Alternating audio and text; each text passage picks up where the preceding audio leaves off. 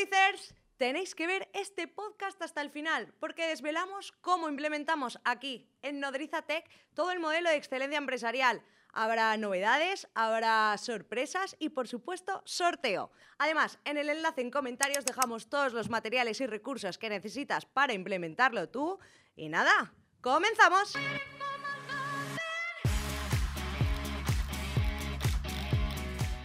Bienvenidos a un nuevo podcast de Nodriza llamado Infludricers, como lo hemos bautizado en consenso o de forma natural, no sé cómo salió. Eh, damos la bienvenida un día más a Carlota, responsable de contenidos de Nodriza Tech, y a Álvaro Aparicio, que es nuestro invitado estrella de hoy, responsable de, de excelencia y de sistemas, también en Nodriza Tech, eh, lógicamente. Hola a todos. Como siempre, recordaros que bueno, si nos podéis dejar un like para contribuir con la divulgación de contenidos, que es uno de nuestros objetivos, ¿no? Con este podcast, divulgar pues contenidos empresariales lo más transparente posible o lo más transparente que podemos nosotros. Y eh, suscribiros y activar la campanita de las notificaciones, que así os avisará cuando llega un vídeo. Y recordad que también podéis escuchar el podcast en Spotify, mientras estáis estudiando, bueno, si, estáis estudiando, o en la plataforma que queráis de, podcast, porque está en todas, ¿vale? Así que nada, hoy vamos a abordar un tema creo que muy interesante, porque además traemos una noticia también muy interesante. Que, ¿Cuál es la noticia, Carlota?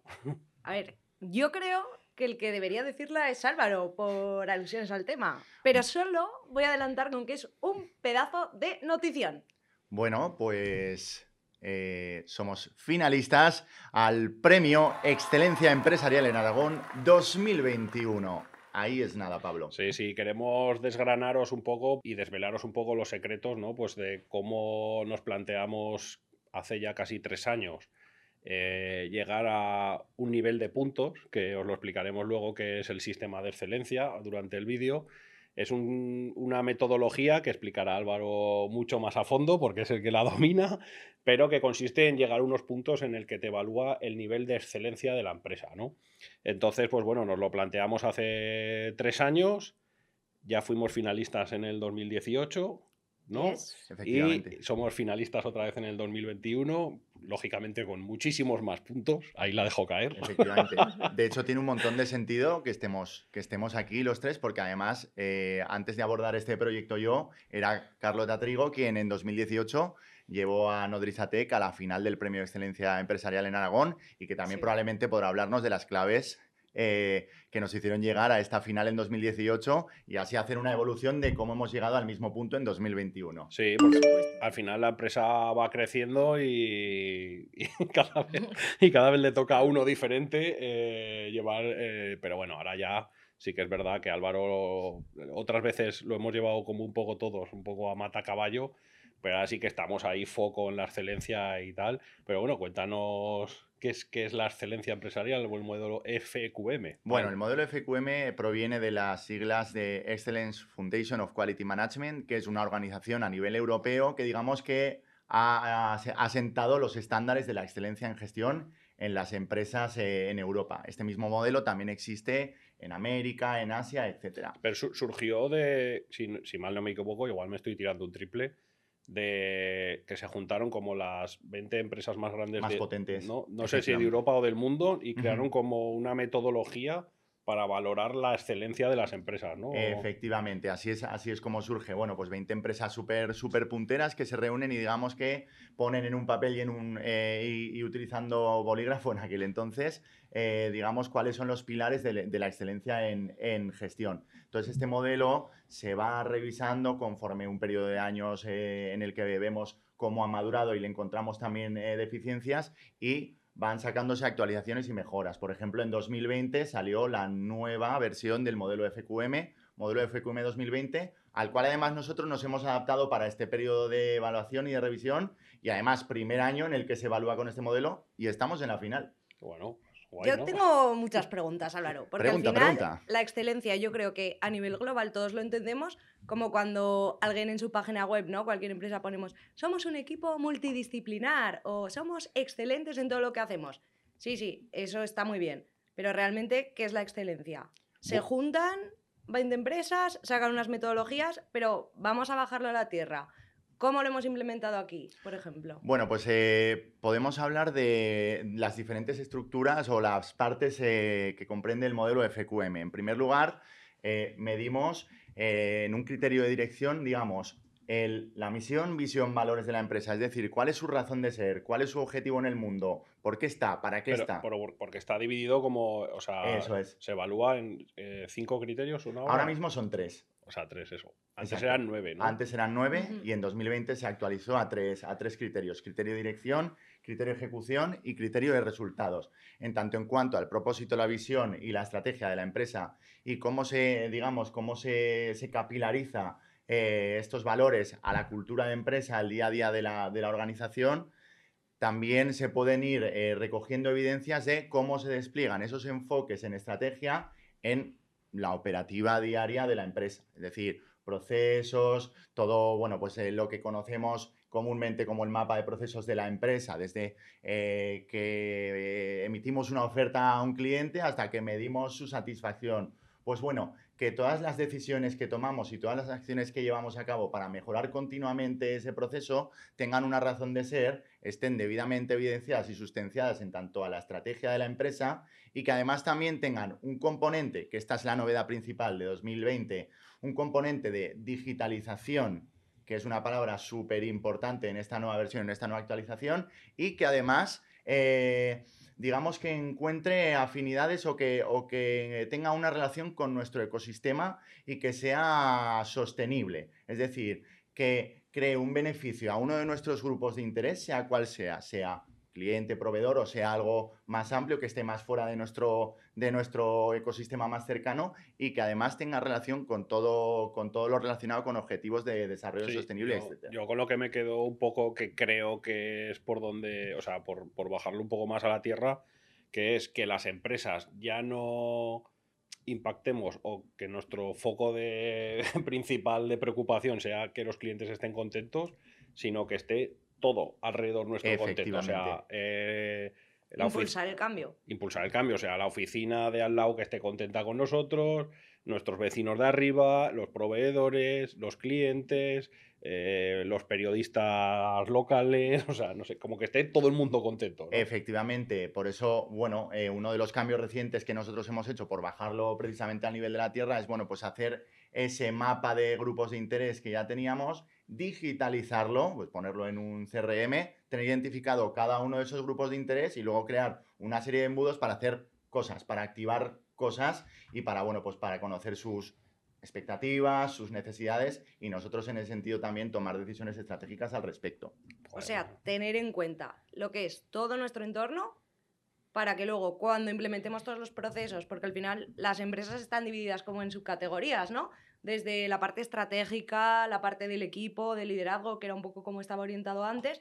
Ahora eso es fundamental, pero hay que alinearlo con los objetivos que tenemos de responsabilidad social corporativa para hacer ese cambio y luego también con todos los stakeholders o grupos de interés. Correcto, correcto. Al final es eso, y es, eh, has dicho una frase que es muy interesante y es que, no tengamos en cuenta que, el cliente siempre, siempre va, a ser, va a ser nuestro único grupo de interés y que va a ser el centro. Para tomar eh, determinadas decisiones, por ejemplo, pues queremos eh, llevar a cabo una implementación de una funcionalidad nueva en una de nuestras aplicaciones de desarrollo propio pues bueno, hemos recogido las necesidades y expectativas del cliente, pero no nos podemos olvidar que quizá tenemos una serie de requisitos legales y normativos que provienen de, pues bueno, de, organismos gubernamentales y que tenemos que atender también a, esos, a ese grupo de interés o, a ese miembro del ecosistema. Entonces es un poco de lo, que, de lo que va esto y la novedad principal y en lo que las empresas tienen que estar metiendo mucha, mucha fuerza en, esta, en esto, porque en este momento tan vulnerable, tan incierto en el que estamos, hay que atender a todas estas, a todas estas cuestiones. Sí, sí, hombre, a, mí, bueno, por, por, contarle a la audiencia eh, un poco mi visión de cuando empecé hace, cuando era yo solo, ¿no? yo siempre he dicho que la excelencia al final eh, no deja de ser como, bueno, los que estáis más acostumbrados a la 9001, a la 14001, a todas las ISOs que, que, que, son como quizás como el primer paso que tiene que dar una empresa para ir hacia el modelo FQM, que es empezar pues, pues con una ISO 9001 que te certifican que cumples los procesos, que revisar los requisitos legales de, la empresa y tal. Y claro, yo por hacer una cronología y luego te preguntaré a ti, Carlota, cómo lo viste tú cuando te pasé el testigo de la calidad. Claro, yo al principio eh, yo me certifiqué en, la ISO, bueno, en la ISO 9001 y en la 14001 cuando Nodrizatec era yo solo. ¿no? Entonces, claro, o sea, hacer todos los procesos de la empresa. Hacer, yo tenía que hacer un organigrama, porque hay que tener un organigrama, hay que hacer una misión, misión y valores, y era yo solo, ¿no? Y en el organigrama eh, igual había 10 departamentos, 30 eh, puestos, pero yo era todos, ¿no? Entonces mi nombre salía en todos los puntos del, del organigrama, ¿no? Entonces, eh, eso fue el inicio, pero yo sí que estaba muy rayado con que desde que era yo solo, como que había que hacer las cosas muy bien para que cuando, ¿no? Y es un poco el consejo que le doy a las empresas, que, que aunque seáis muy pocos, que hagáis las cosas bien desde el primer día para luego poder crecer, ¿no? Y no sé si te has dado cuenta tú cuando cogiste tú el, el, tema de la, del departamento de calidad y de excelencia, si porque claro, cuando lo cogiste tú éramos 20 o por ahí, o 25. Sí, sí, sí. Y ya empezamos a crecer a tope y testiguito, Álvaro. Pero yo lo que creo que para conseguir un reconocimiento en materia de excelencia, pero ya no reconocimiento, que eso es la evidencia, al final es todo el esfuerzo que hay detrás, tú puedes coordinarlo muy bien y puedes tener todos los procesos y procedimientos, instrucciones técnicas, lo que quieras, muy bien escritos, pero lo que te va a llevar a dar ese salto de calidad y excelencia es el equipo. Porque para mí yo creo que el gran reto y lo que nos ha llevado a esta situación actual de ser finalistas, de trabajar de esta manera, es el equipo. El ser capaces de trasladar la importancia que tiene, el hacer las cosas bien, por pequeñitas que sean, desde los líderes, los CEOs, hasta cualquier persona de la organización, cualquier nodricer. Y no solo nosotros, sino también exigir ese mismo nivel de excelencia a nuestros colaboradores y saber identificarlo súper bien. Porque si al final tú estás trabajando, como nos dices tú muchas veces, o es de 9 para arriba o no sale. Si tú no eres capaz de ver eso también externamente, al final te va a repercutir. Entonces, comprometer a toda una organización con los valores de la excelencia es, entre comillas, complejo, pero es el reto que más merece la pena, yo creo. Y me recuerda un poco también a la parte de cultura de empresa, ¿no? De vivirlo, sentirlo, saber que realmente aporta y aporta valor. y verlo. Al final es que tiene, o sea, es que tú tienes, o sea, yo lo que me he dado cuenta durante todos estos años es que tú tienes que basar. Eh, si tú realmente crees en tu proyecto y crees que se va a hacer grande, o sea, tú, yo creo que tú tienes que basar tu, eh, tu crecimiento en una metodología, ¿no? Eh, cuál es el reto de cuando hablamos de misión, visión y valores, que al final a la gente le puede sonar muy eh, típico documento paja que tienes que hacer, porque así lo presentas para que te den las ISOs, no sé qué. Pero el reto verdadero es que eso, si tú te lo crees, tienes una misión, una visión y tal, y si tu empresa eh, quieres pasar, pues, pues yo qué sé, pues de uno a los ciento y pico personas que somos ahora, tienes que tener algo sobre el que estructurar ese crecimiento. O sea, lo que dices tú, o sea, si nosotros hacemos las cosas de 9 o 10, pues todo el mundo en la organización tiene que hacer las cosas de 9 o 10, porque si no, es como que de repente se descompensarían ¿no? los departamentos. Bueno, ya ha pasado, nos ha pasado muchas veces, ¿no? Que, que ha habido departamentos que sí que han estado muy alineados con la excelencia, otros menos, y de repente se producen ahí unos gaps de comunicación de tal porque al final están como jugando guerras diferentes. Es que al final la empresa somos una máquina con muchos engranajes y muchas patas. Si una pata flojea, las demás tienen que soportar peso extra. Entonces hay que ir súper alineados en torno a ese objetivo. Hay una parte también muy chula, porque estáis además cuantificando todo el rato y hay una parte muy chula que el, que el modelo propone y que una ISO, por la contra, no propone, porque una ISO es eh, ¿no? Es eh, binario, es eh, o cero o uno, o apto o no apto con las no conformidades que sean. Pero el modelo FQM propone una cuantificación de 0 a 1000 puntos en global y una serie de puntuaciones por cada uno de los, de los subcriterios, con lo cual es muy fácil obtener un termómetro de cuál es tu situación en tanto a, por ejemplo, comprender el ecosistema, las capacidades propias y los principales retos. ¿Vale? En función de los despliegues que se ha hecho en cada uno de esos departamentos y del trabajo de, de ese equipo. Entonces, esa es, la parte realmente chula del, del modelo, que sabes en qué momento te encuentras eh, en cada uno de los ciclos de evaluación. Y que nosotros ahora está, creo que la empresa que más puntos, por poner en contexto a la gente, la empresa que, que más puntos tiene de Europa es una, creo que holandesa, que tiene 756, Ahí es nada. que yo de estoy... mil, ¿eh? Yo de estoy, mil. yo estoy ultra rayado a que tenemos que ser esa empresa. Pablo está enfocado a superar eso. Sí, o sea, es, es ma- mi mayor meta a nivel visión es llevar la empresa a tener la que más puntos de Europa. Y le- me, me río porque es que es- o sea, me doy cuenta de las tonterías que digo y... No es No, tontería, ¿no? Pero, y por poner en contexto, pues hace tres años, cuando fuimos finalistas, creo que sacamos 380 puntos Sí, Ujú. por ahí. y este año no sé cuánto, con cuánto nos habrán puntuado, Lo sabremos en noviembre. pero bueno. Lo sabremos en noviembre, el día después de la, de la gala. Eh, en la gala, además de, bueno, de hacer la entrega del premio de, de- a la excelencia empresarial en Aragón, eh, también se entregan los sellos a cada una de las categorías en función de los rangos de puntuación obtenidos. Nosotros tenemos el sello bronce que se entrega cuando superas los 300 puntos. Tenemos Ujú. también la posibilidad de obtener un sello plata cuando se tienen más de 400 puntos, entre 400 y 500, o el sello oro cuando se tienen 500 o más.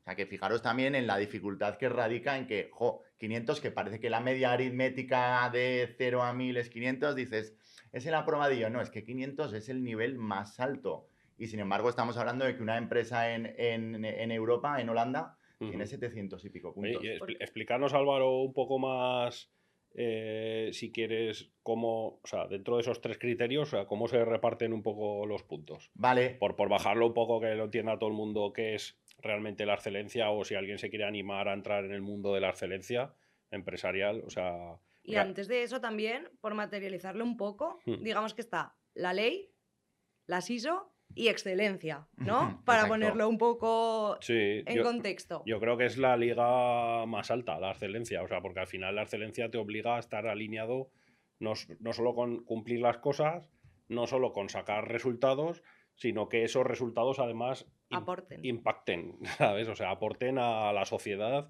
O sea, no vale con ganar mucho dinero, sino que tienes que. O sea, la excelencia es, vale, hemos ganado mucho dinero, hemos sido muy rentables, hemos, hemos facturado mucho, pero aparte hemos ayudado a nuestro entorno, hemos generado empleo, etcétera, etcétera. Entonces es como. Pero ¿cómo se reparte un poco Mm. porque lo entendamos? Bueno, pues de los tres criterios que tenemos, que es el criterio de dirección, es decir, nuestro propósito, visión y estrategia, y la cultura de, de la empresa, la organización y el liderazgo, eh, se puntúan 200 puntos en total. 100 en propósito, visión y estrategia y 100 en cultura de empresa eh, y liderazgo. O sea, que 100 es como, digamos, eh, te dan 100 puntos si tienes las cosas muy claras. Efectivamente. Bueno, a ver, muy, muy luego- claras. luego hay que entrar, hay que Muy- entrar, Hombre, hay que entrar muy a fondo es, luego en es una esto, ¿eh? afirmación muy sencilla para lo que hay. pero con planes estratégicos, todo es. muy bien medido, con datos macroeconómicos, teniendo en cuenta tendencias, bueno, Efectivamente. una cebada de cosas, pero bueno, 100 puntos, vamos a resumirlo en tener las cosas claras Eso es. y otros 100 tu- puntos tener una cultura de empresa muy clara, ¿no? Efectivamente. Un- que sería más los valores, quizás. Efectivamente, los valores y, y- y, bueno, que, que- Que eso es trabajo de Carlota. además iba a ir por ahí, ¿eh? iba a decir que además del buen hacer en materia de cultura de empresa nos puede hablar mucho Carlota, pero creo que esto da para otro, para otro podcast. ¿Qué, qué sería en una frase la cultura de empresa?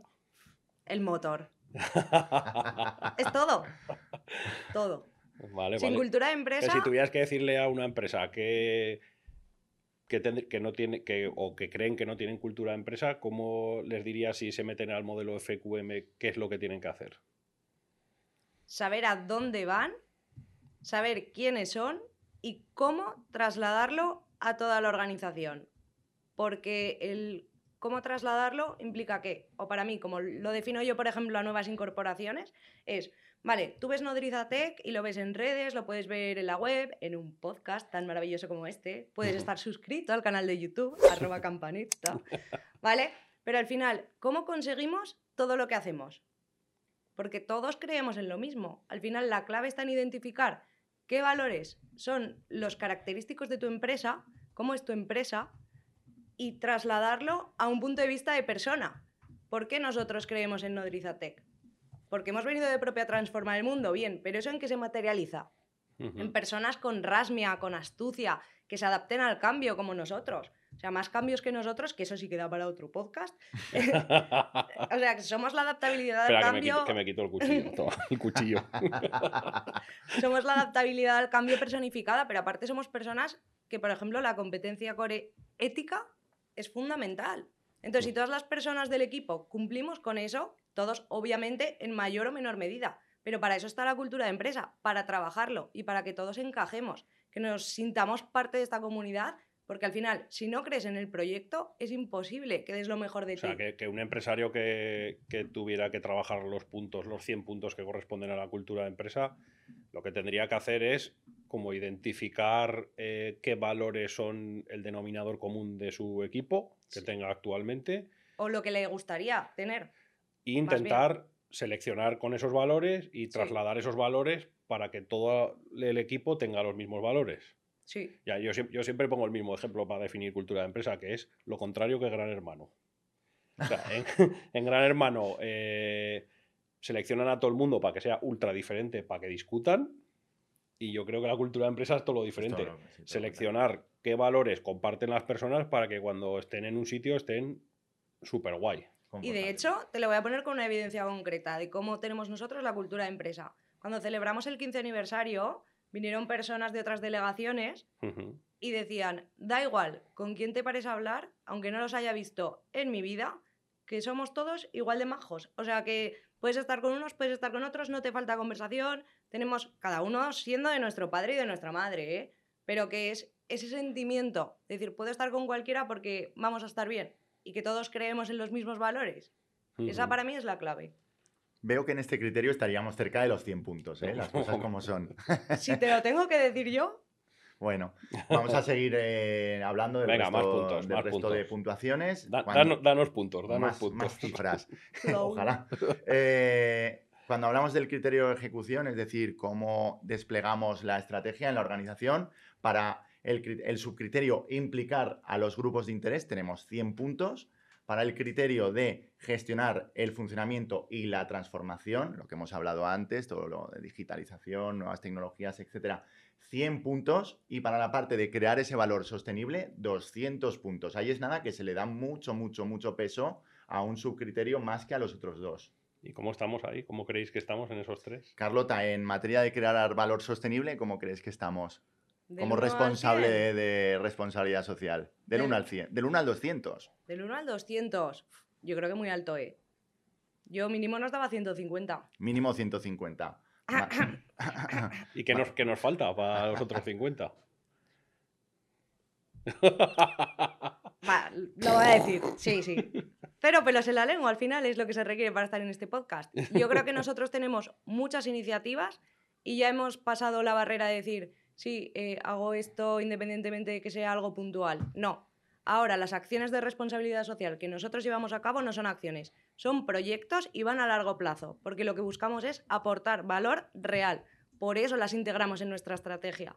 Y creo que el siguiente paso, y donde ya estamos trabajando, pero la verdad que ahí la pandemia nos ha roto un poco las filas, por así decirlo, eh, es integrarlo muy bien con nuestros grupos de interés para que ellos también participen, lanzar iniciativas más al entorno.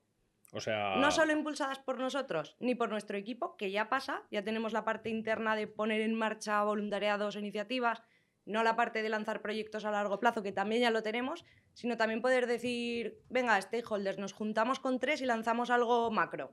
o sea, que sería, por ejemplo, bueno, no sé si puedo decir esto, pero la fundación que hemos creado, aunque no la hemos presentado todavía, Mm. y me, me Arroba va- y me vas a matar, y me vas a matar, pero bueno, la- hemos creado una fundación para unar todas las acciones de RSC, sería integrar, conseguir integrar a, la, a nuestros stakeholders, o sea, a toda la gente que nos rodea, proveedores y tal, para que participaran y nos ayudaran a, a potenciar esas acciones que hagamos dentro de la fundación. En tres palabras, comunidad, parte activa. Comuni- ah, vale. O no solo nosotros, no solo nosotros impulsar el cambio, sino hacer que los demás también lo impulsen. Vale. Guay. Eso es para mí el reto. Vale, vale. Y con eso ya tendríamos 200. Con eso estaríamos cerca de los 200. Si yo fuera la que da los puntos. Si tú fueses efectivamente la persona que, que evalúa. En materia también hay una cosa muy interesante, y ya has hablado de la pandemia, en el criterio de gestionar el funcionamiento y la transformación, que hay un total de 100 puntos. Ostras, todas las empresas hemos vivido la pandemia y hemos vivido forzosamente y, sin, quererlo, todas nos hemos alineado con el modelo a transformarnos forzosamente y a tomar decisiones súper rápidas, eh, captar esos enfoques y, digamos, desplegarlo súper rápido para encontrar mejoras de una manera súper ágil y súper rápida para cambiar la forma de trabajar en nuestra organización. Por ejemplo, eh, la integración de, una VPN, de un, dispositivo de firewall con una VPN para desde casa trabajar conectados a nuestros sistemas locales como si estuviésemos trabajando en, nuestra sede, en nuestras oficinas. Jolín, eso también es, eh, gestionar el funcionamiento y la transformación de, la empresa. Y, eso va un poco más por estar conectado a las tendencias para adelantarte a los cambios o, qué se pretende con este, con este criterio, con este punto del criterio que las empresas hagan, o sea, que se adelanten a lo que pueda pasar. Efectivamente, lo que se pretende es, eh, dada la, eh, digamos, la incertidumbre actual y la vulnerabilidad de nuestro entorno, lo que se pretende es que nos adelantemos a los acontecimientos. Por ejemplo, eh, integrar herramientas de, de, analítica predictiva para, con Big Data y demás, pues para saber cuáles son las tendencias de mercado en un determinado segmento para poder plantear una decisión estratégica al respecto. Esto es lo que, mm, digamos, respecta a Big Data, que es ¿no? la tendencia actual y a las, eh, y a las herramientas eh, predictivas. Pero, con, por ejemplo, con esto podríamos estar hablando también de, algo que ya forma parte de nuestro día a día y que antes parecía una cosa muy rara, que es el, el BI, las herramientas de, de Business Intelligence. Nosotros nos hemos metido de lleno en un proyecto de integración de una herramienta de Business Intelligence súper, súper, súper potente, ¿vale? Pero eh, todo esto ha sido fruto también de aprender de nuestro entorno, de captar, digamos, cuáles han sido los aprendizajes de otros grupos de interés, de tener miles de entrevistas, nuestro responsable de Big Data, de tener miles de entrevistas con proveedores y con otros grupos de interés, empresas, partners, etcétera, para digamos, también en ese sentido nosotros aprovecharnos de eso y tomar la mejor decisión al respecto. Chulo, chulo.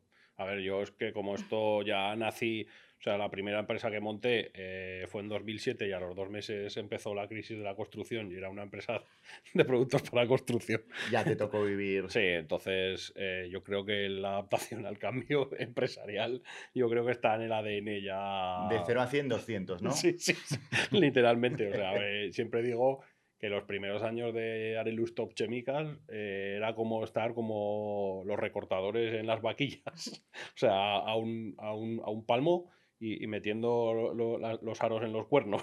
Sí, sí, tal cual. no, pues, pues un poco eso. ¿Y cuál era el otro criterio? Y el otro criterio es el criterio de resultados, donde se otorgan 200 puntos a los resultados de rendimiento estratégico y operativo y luego otros 200 a los resultados de la percepción de los grupos de interés. Es decir, 200 puntos al rendimiento, de, es decir, resultados de rendimiento estratégico y operativo, es decir, lo que podría ser el clásico y conocido por todos, EBITDA, pero que también que un indicador clave tuyo sea, mm, pongo un ejemplo, distribución de, empleados, hombres y mujer, y tener, digamos, un, porcentaje, un termómetro de en, qué, de en qué porcentaje de igualdad tienes. Si eso es un resultado clave para ti y lo vas mejorando, pues se contempla, se contempla eso en ese criterio. Y en la percepción de los grupos de interés, pues bueno, todo el tema de encuestas de percepción de, stakeholders. Pues enviamos una encuesta a, esos eh, segmentos que hemos creado en nuestro pero, Pero con el, con el ánimo de siempre de mejorar. Efectivamente, claro, con el, ánimo de, con el ánimo de mejorar.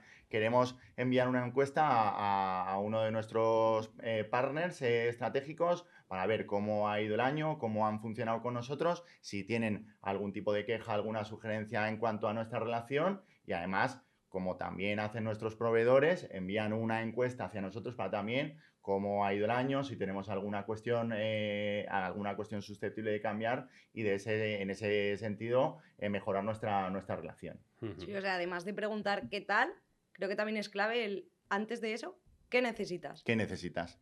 ¿Qué necesitas? Expectativas y luego realidad, ¿no? Efectivamente, efectivamente. Es decir, percibir esas, como dices tú, esas, esas expectativas y, y esas necesidades. Entonces, eh, como novedad este año en el modelo 2020, pues eso, se ha dado un, un, peso súper grande a los grupos de interés. Ya lo hemos visto en, en, el criterio de ejecución, crear valor sostenible, pero también se está dando mucho, mucho peso a cómo nos perciben nuestros grupos de interés, sea cual sea y sea cuáles sean los clave para nosotros. Oye, y Álvaro, tengo dos preguntas. Uno, Dispara. ¿qué significa, porque yo creo que todo el mundo tiene ganas de ese salseo, ¿qué significa ser responsable de excelencia? Dios mío. Pues me haces una, una buena pregunta y no, y, y no, la he preparado, pero podía, podía haberla preparado.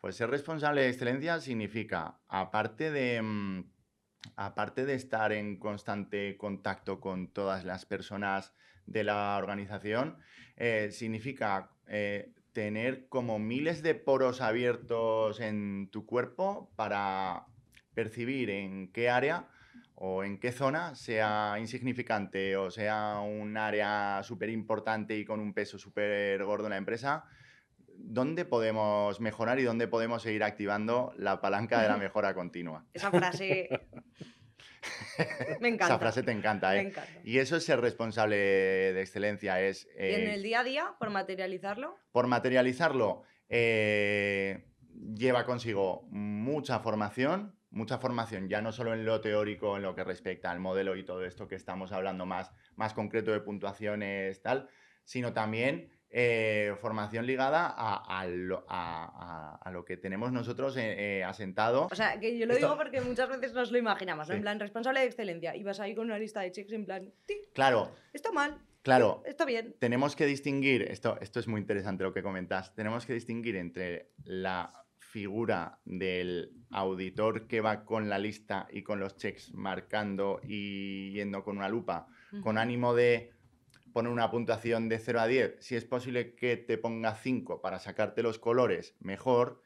Y tenemos que distinguir entre lo que estamos tratando de lograr nosotros, la figura responsable de excelencia, de tener también esa lista de controles, ya no solo de la operativa, sino de la cultura de empresa, también del liderazgo, hacer es tomar esos puntos de control, tomar ese estatus de cada una de nuestras áreas, pero no con el ánimo de decir, ok, tienes un 7,5, sino te voy a facilitar las herramientas para que consigas un 10.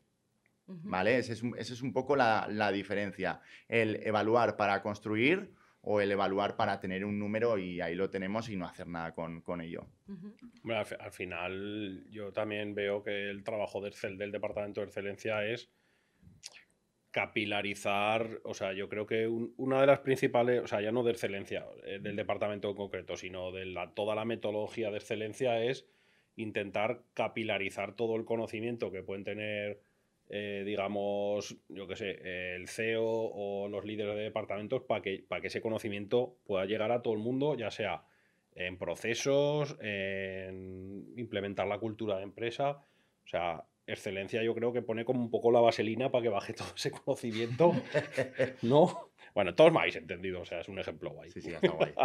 la vaselina para que baje todo ese conocimiento hasta, hasta, hasta todos los rincones de, de, la, de la compañía, ¿no? Efectivamente, sí. Además, eh, esto además es una, una cuestión muy común a la SISO que hemos hablado previamente, pero también al criterio de dirección. Es decir, con ese compromiso de la dirección, que en este caso ostentas tú, y, con ese compromiso de los diferentes líderes, ¿vale? Es eh, donde obtenemos la garantía segura de que todo ese conocimiento y que todas esas metodologías bajan a los diferentes departamentos, subdepartamentos y a las áreas operativas y donde podemos encontrar evidencias claras en el día a día de que cada una de las acciones que llevamos a cabo jolín, son verdaderamente excelentes y que tienen una coherencia y un sentido. Pablo, como CEO, A ver. ¿es rentable invertir en un modelo de excelencia? ¿Y dónde lo has notado tú más? Buah, es súper rentable. O sea, es que hacer las cosas bien siempre es rentable. O sea, por mucha prisa que tengamos, por mucho que nos encorran los resultados, o sea, eh, a medio y a largo plazo, o sea, hacer las cosas bien es que es rentable siempre, porque hacer algo bien es una pisonadora. Que va a quedar, tú cuando haces algo bien, va a quedar para siempre. ¿Sabes? Y hacer algo no tan bien, ya no te digo mal, ni regular. O sea, hacer algo de 9 y 10 es algo que, que, ya no lo vas a tener que repetir nunca más. Y hacer algo de 8, pues quizás mañana lo tengas que retocar y tal. Entonces, pararte a planificar, a pensar y a hacer las cosas bien eh, o excelentes, en este caso, es que te queda para siempre. Y yo donde más lo he notado, pues en, poder absorber eh, pues un crecimiento, además pandémico, crecimiento pandémico, casi de triplicar en tres años eh, todo, todo el equipo con lo que somos las personas, que somos unos, todo, todos somos, pues yo, yo, yo, siempre digo que las personas somos problemas con patas. Ya. ¿Sabes? Aunque quede políticamente incorrecto, pero es que es verdad. Y el primero yo, yo soy el, el muchas veces yo soy el, el, mayor problema de esta empresa, soy yo. ¿Sabes? Y, y, y, absorber ese crecimiento solo es posible si realmente se cumple con excelencia todo, o sea, todos los procesos y, se trabaja todos con, una metodología y que tengamos todos, porque en el momento que si yo hago las cosas muy bien y tú las haces de cinco, ya las ya la hemos liado.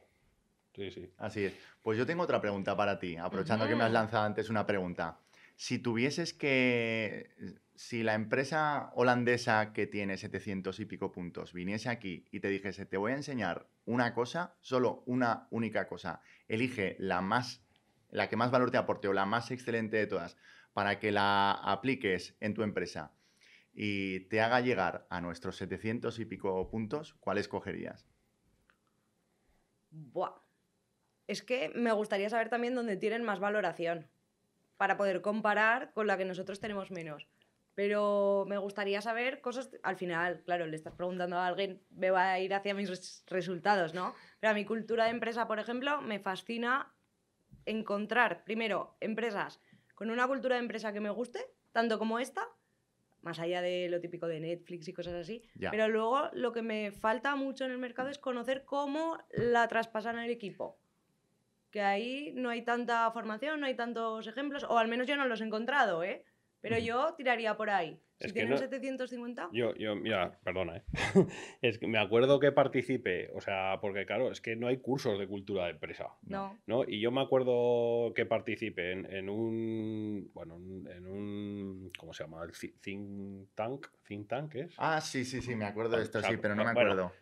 yo participé en un think tank de estos de que necesitaba, en este caso era Aragón, ¿no? Para ser como más competitivo, ¿no? Y yo me acuerdo que, yo, mi opinión eh, fue que, tenemos que tener una cultura de empresa a nivel comunidad autónoma o a nivel país o a nivel de lo que quieras si realmente quieres competir. O sea, competir. Como, por ejemplo, Estados Unidos.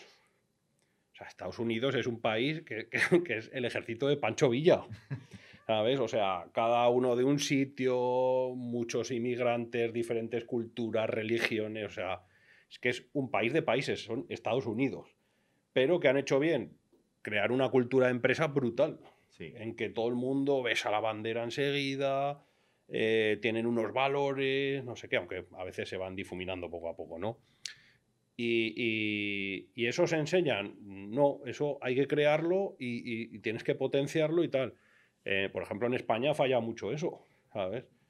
Eh, eh, cada uno va como a su aire, no, mucha gente no, tiene, no, no, se potencia como, no sé, el, el, el, fijar un sitio a donde se quiere llegar, ¿sabes?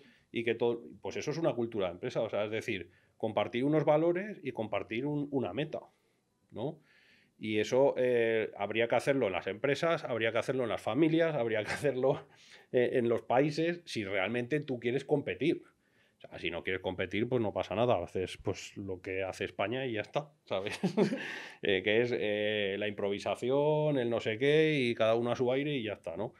Pero no sé por qué estaba diciendo esto. Con lo cual, Carlota, creo que, creo que de este podcast sale la, surge la necesidad de lanzar un podcast de cultura de empresa. a mí me encantaría. Si conocéis a alguien que sea experto en cultura de empresa o que también trabaje este área, vamos, yo encantada de, de comenzar relación. Bueno, o etiquetarnos empresas que creáis que hacen la cultura de empresa. Eso es, si lo ponéis en comentarios les contactamos, que algo organizaremos. Sí, sí, Efectivamente. Hombre, a ver, yo al final, eh, la pregunta que has dicho de esa empresa holandesa que tiene 756 puntos, ¿qué hace diferente que nosotros o qué hace que no hagamos nosotros?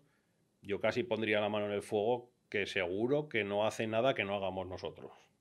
Otra cosa es que la hagan mejor.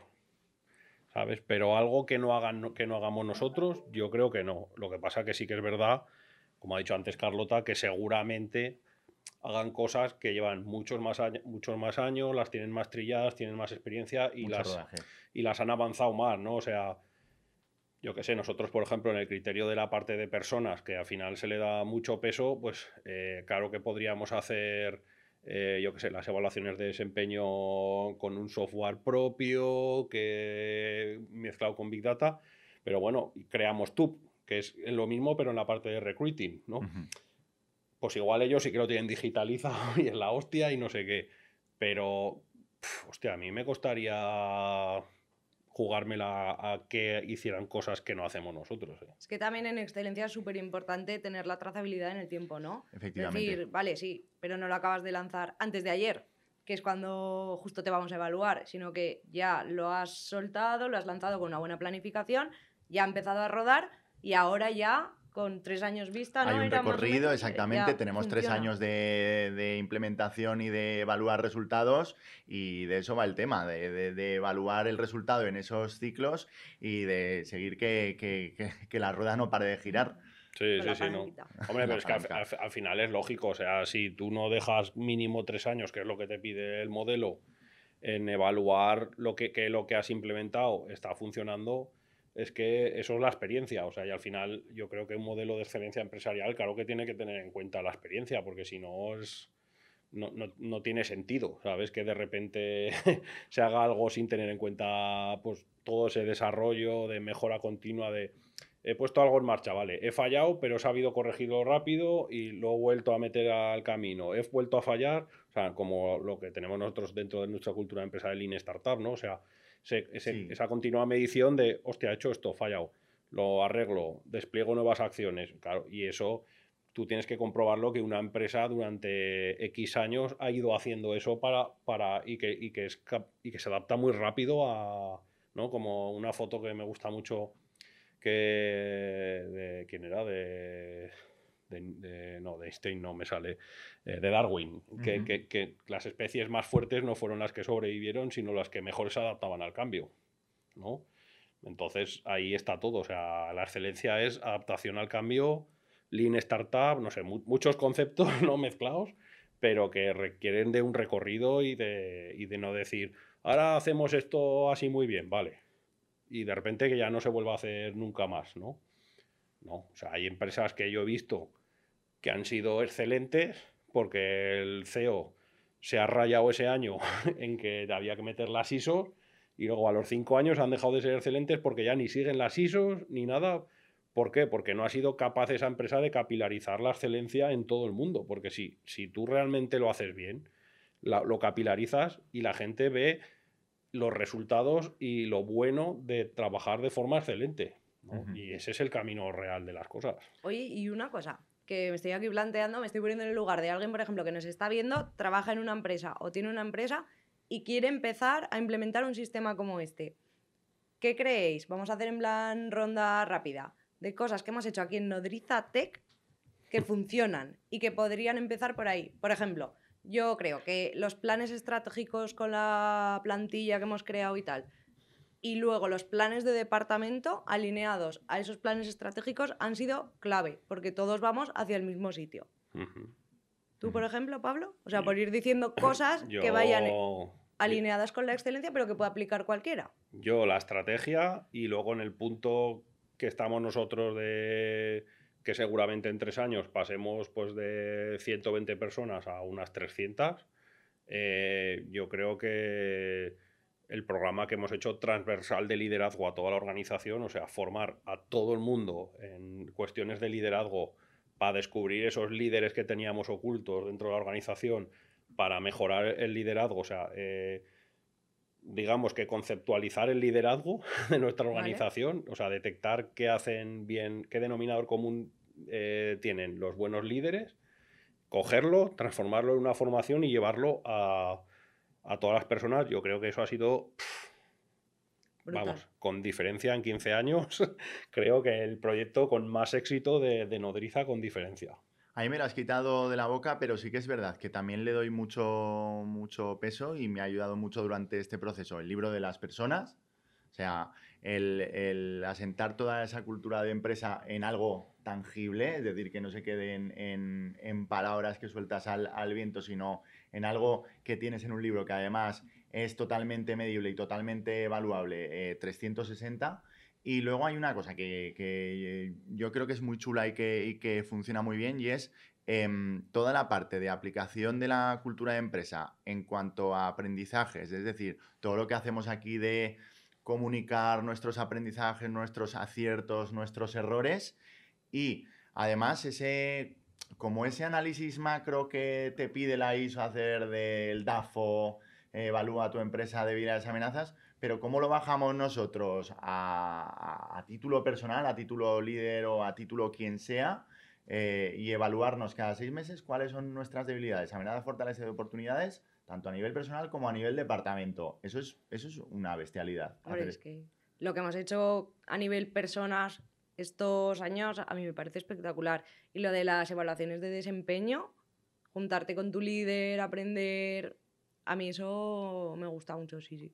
Sí, yo creo que yo creo que para una empresa que esté empezando, que pueda ser de 10 a 20 personas, que quiera meterse en el proceso de excelencia y empezar a coquetear con el FQM, digamos, yo creo que es crítico, yo creo que el Brain, el documento Brain que tenemos nosotros, que al final no deja de ser un documento para, digamos, planificar todo el año, con todas las reuniones, qué temas hay que tocar en todas las reuniones de todo el año etcétera, etcétera.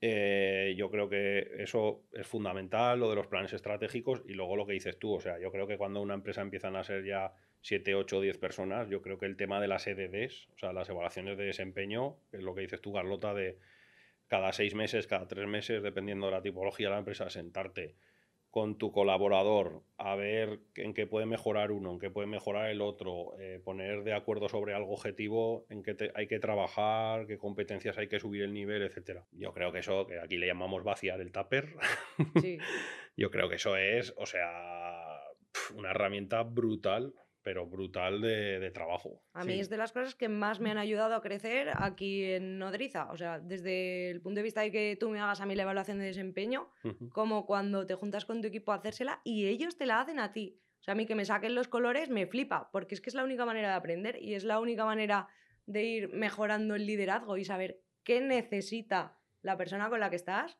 cómo lo estás haciendo y cómo mejorar, que al final es lo mismo que un cliente, ¿no? Exacto, y lo que mola además que es que es un proceso que está mm, fruto del crecimiento que hemos tenido, está debidamente sistematizado y que además está ligado pues a eso, a planes de acción para forzar la, mejora continua y también para, para tener esos, eh, esos periodos de evaluación para hacer que la, como he dicho antes, que la rueda nunca, nunca deje girar. Bueno, pues oye, pues animaremos a la gente a que se, a que se anime a, a unirse al FQM. Yo, yo siempre he dicho que estaría guay eh, intentar saber un poco, hacer reuniones con empresas y algún llamamiento a las empresas que quieran. O sea, ya no solo que nos etiquetéis o nos pongáis comentarios empresas que creéis que tienen una cultura de empresa guay, sino empresas que creéis que hacen las cosas bien en general, porque está bien pues podría estar bien hacer como un debate, ¿verdad? Así un, podcast, invitar a otras empresas. Sí, y al final, en, perdón que te corte, pero en, las formaciones que, hemos ido recibiendo de, de FQM y demás, Jolín, eh, ha habido una, este año me parece que ha habido más de 100 personas, que, más de 100 empresas, perdón, que, se han inscrito a estos planes de, de 170 me parece. Sí, sí, bueno, más de 100, pero sí, casi, casi 200. Entonces, Jolín, yo creo que hay una comunidad lo suficientemente rica como para, como para empezar a, eh, a interactuar y empezar a hablar de este tema y a enriquecernos todos de este tema que tampoco es que haya demasiada formación y demasiados recursos para aprender, es que solo nos quedamos nosotros para, para ayudarnos. Hombre, ese es el truco de la excelencia, ¿no? Es decir, no recibir formación, sino tú mismo con tus aprendizajes y tus errores generar esa formación que valga para otras empresas. Así Se dice pronto, ¿eh? Se dice pronto, pero sí, sí. Váyatela, váyatela. Oye, pues estamos ya en tiempo. Sí, pero tengo una idea en base a esto. Nos ponéis en comentarios las empresas que os guste, su cultura de empresa y las empresas que creáis que tienen esa excelencia como motor de su organización y que se lleven algo, ¿no? Ah, bueno, bueno. Tú eres. Sorteamos Regalicos. una sudaderita. Venga. Venga, pues en el siguiente podcast desvelaremos quién es el ganador del sorteo. ¿Y esto cuándo lo lanzamos, este podcast? Pues no lo sé. Yo, yo tampoco lo sé, pero. Vale, pues hacemos una cosa. Leen la descripción del vídeo y ahí ponemos las bases del sorteo. Bueno, oye, pues muchas gracias por teneros aquí un podcast más. Muchas Eh, veces. Como siempre, animamos a la gente a que nos deje el like, que se active a las suscripciones, bla, bla, bla, bla, bla, bla, bla, bla, bla. Todo ese rollo que te encanta, Carlota. Y bueno, a ver si en el siguiente podcast, eh, por supuesto, voy a hacer el clickbait de que no, a ver a qué cámara allí, que no se pierdan eh, este podcast que aparecerá por aquí, que es muy interesante también, ¿vale? Así sale el cuadradito por aquí y nada, nos vemos la, la semana que viene. Eso ¿no? es. Un placer haber estado Así que aquí. nada, no dejéis nunca de aprender. Hasta luego. Hasta luego, Nodriters. Adiós. Chao.